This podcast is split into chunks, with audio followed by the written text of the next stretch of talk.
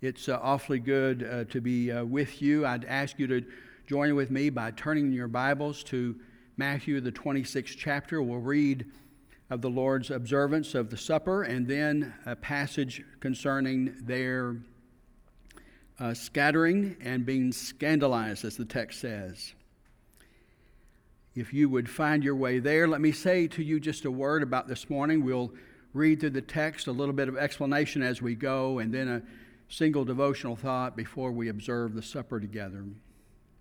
But let me trace this text for you. You find your place in verse 26, but if you were to read the whole chapter, you'd see in those first three verses or so, I think it's Matthew's intention to suggest this that Jesus is the one who sets this great series of events in motion. It's what he does that is the catalyst or the initiative to this entire course of events. Then, in verse 3, they, in response, plot to take his life. Attention is given as the chapter progresses to two individuals. First, a woman who comes and breaks open and, uh, this expensive gift and anoints Jesus. You remember that her action was somewhat scandalous itself. There are some uh, disciples who are concerned that this kind of extravagance, this expensive gift, was used in anointing Jesus. Somehow we get all concerned about money uh, when we see somebody getting extravagant with worship and so on, right? It's funny when um, folks get um, interesting. The old preacher's joke is that when when the preacher gets a vacation time or convention time, then people get concerned about world hunger, right? Well, the idea is this they just thought this expensive gift was sort of misspent. There are people who need this gift. And Jesus comes to her defense and suggests that her awareness of this extravagant worship is, is an, awareness, an awareness of this great momentous moment, this key sort of moment in Jesus' entire life. And she recognizes this moment. She knows the time the season, what's about to happen, and her action is appropriate in that light. Then the other individual is Judas.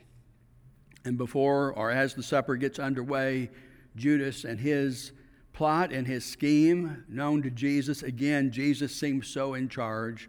Jesus takes the initiative and he's dismissed to go and do his betraying. And then he's left with those other, the 11. And he reinterprets the Passover meal to point to his own gift, the gift of his very life, the body broken, the blood outpoured, and now his life will be understood as this bond of covenant between God and his people. In verse 26, we read these words And while they were eating, Jesus took bread, and when he had given thanks, he broke it and gave it to his disciples, saying, Take, eat, this is my body. Then he took a cup, and when he had given thanks, he gave it to them, saying, Drink from it, all of you. This is my blood of the covenant which is poured out for many for the forgiveness of sins. And I tell you, I will not drink from this fruit of the vine from now until the day when I drink it new with you in my Father's kingdom. And when they'd sung a hymn, they went out to the Mount of Olives. And then Jesus told them, This very night, you will fall away on, my, uh, on account of me, for it is written, I will strike the shepherd, and the sheep of the flock will be scattered. And after, or but after I have risen, I will, words like a shepherd, go ahead of you into Galilee. Then Peter replied, Even if all fall away on account of you, I never will. Truly, I tell you, Jesus answered, this very night before the rooster crows, you will disown me three times. But Peter declared, Even if I have to die with you, I will never disown you. And all the disciples said the same.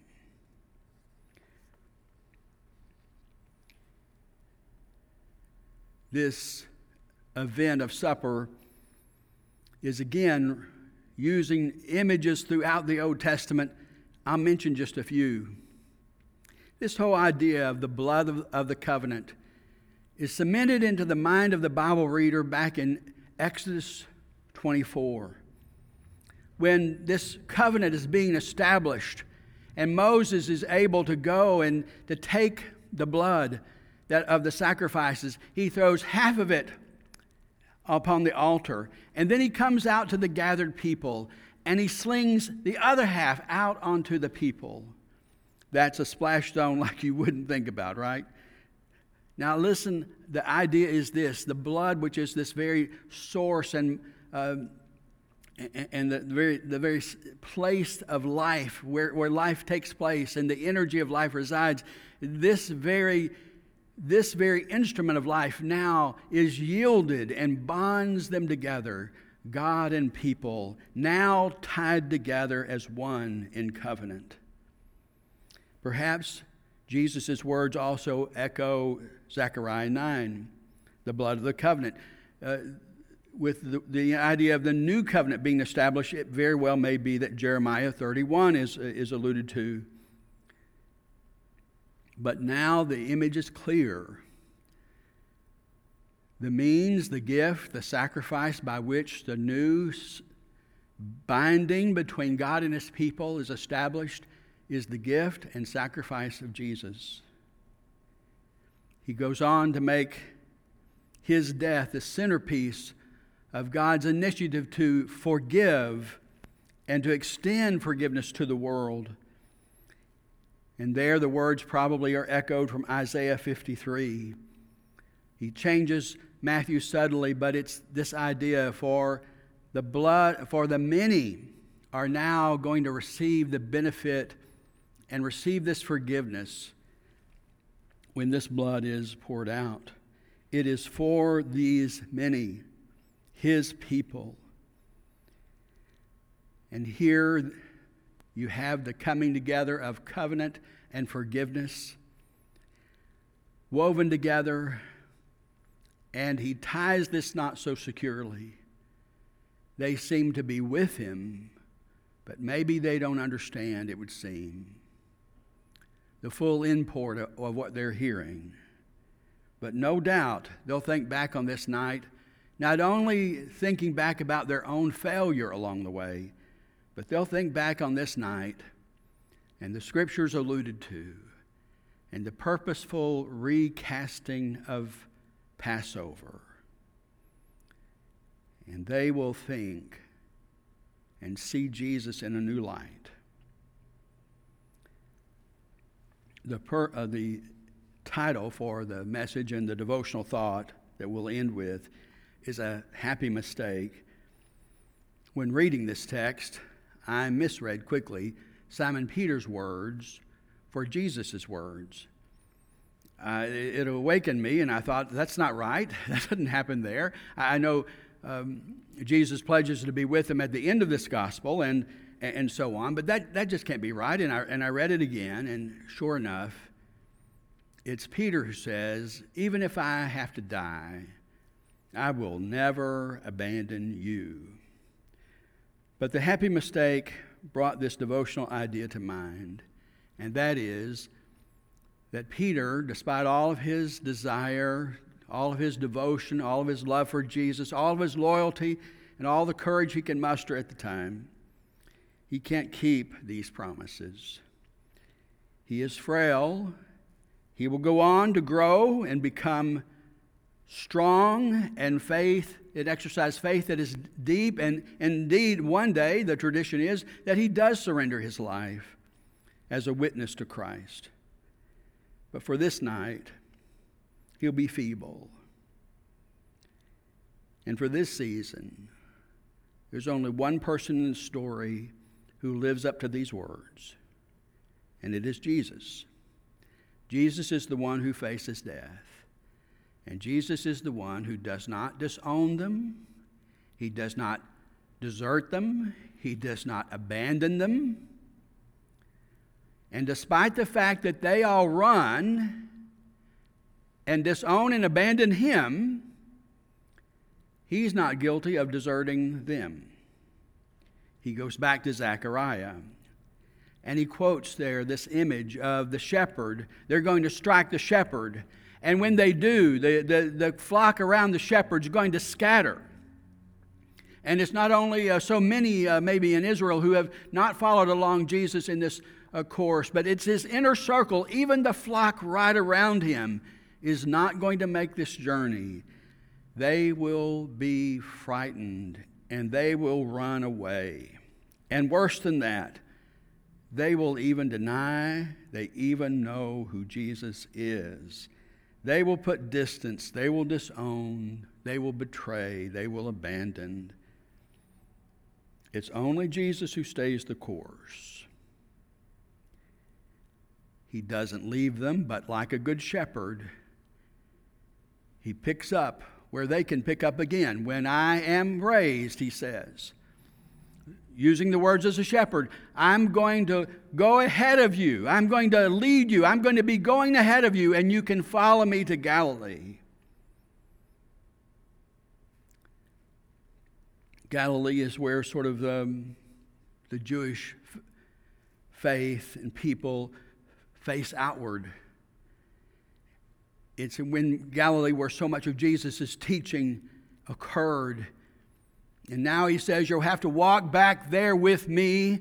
And once again, I'll teach you to face outward in the world, and I'm going to commission you, and I'm going to give you the privilege now to be faithful where you were faithless before. I'm going to give you the permission to pick up the pieces of your broken and feeble faith and pick up things again and be made new in the power of my life and in the power of my resurrection be set back on track, and now be given the task of continuing the work that I'm going to do, knowing full well that many of them would have died just like they boasted they would that night. But not that night. That night, faith was feeble. And only the faithfulness of Jesus sees them through. Now, dear ones, I don't want to give you a devotional thought that says you can just do anything you want, no matter how many times you fail, or if you're not even pedaling on your part, not even sort of trying to respond to the grace of God and the Spirit's work in your life, everything will be okay because Jesus is faithful when we're not. I don't want to inspire you to be sluggardly and to be uh, disrespectful for, toward this great gift that we're about to remember. Instead, I want you to see that it is the case and we have proved of faith just our own. We have proved, proven feeble so many times along the way. But even when we were feeble, even when we abandoned Him, and some churchmen think this way, some ancient voices think this way, that really every time we sin, it's sort of a disowning of the king and an abandoning of the kingdom, a losing sight of the mission. And I'll just say with you, you will never outgrow sin, and we'll have some major sort of major sort of failures along the way. It is the course of our life. But when we fail, Jesus is faithful now, if you really get a hold of this faith and you really seize this shepherd and make him your own, and if you really trust yourself and you really call out to him, and this process of faith really begins in you, you won't just take your feet off the pedal. Instead, you'll do like Simon Peter and the others did. You'll be renewed and restored, and you'll be moved more by Jesus' faithfulness in the face of your faithlessness, and you'll be moved so much that will do for him what we never thought we could do. We'll go on to live out all the claims of our worshipful boasting that we'll be with you. We'll be with you no matter what. We'll be with you to the end. Hmm. That's only true because the shepherd has picked up his sheep on numerous occasions, gathered them together, and led them anew, restored them when they failed. And the one person who lives up to Simon's boasting, even if I had to die, I'll never desert you, I'll never disown you, I'll never betray you, I'll never walk away from you, never to come back. I'm, I'm not abandoning you. The only one who backs that up is Jesus.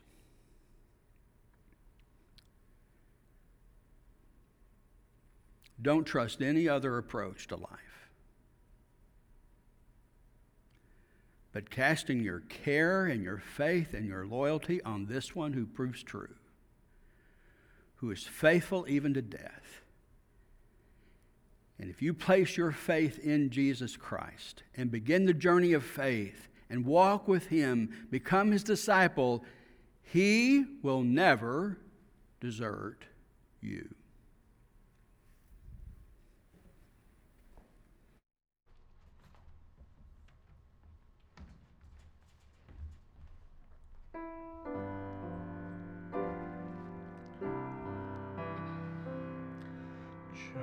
Just as I am, without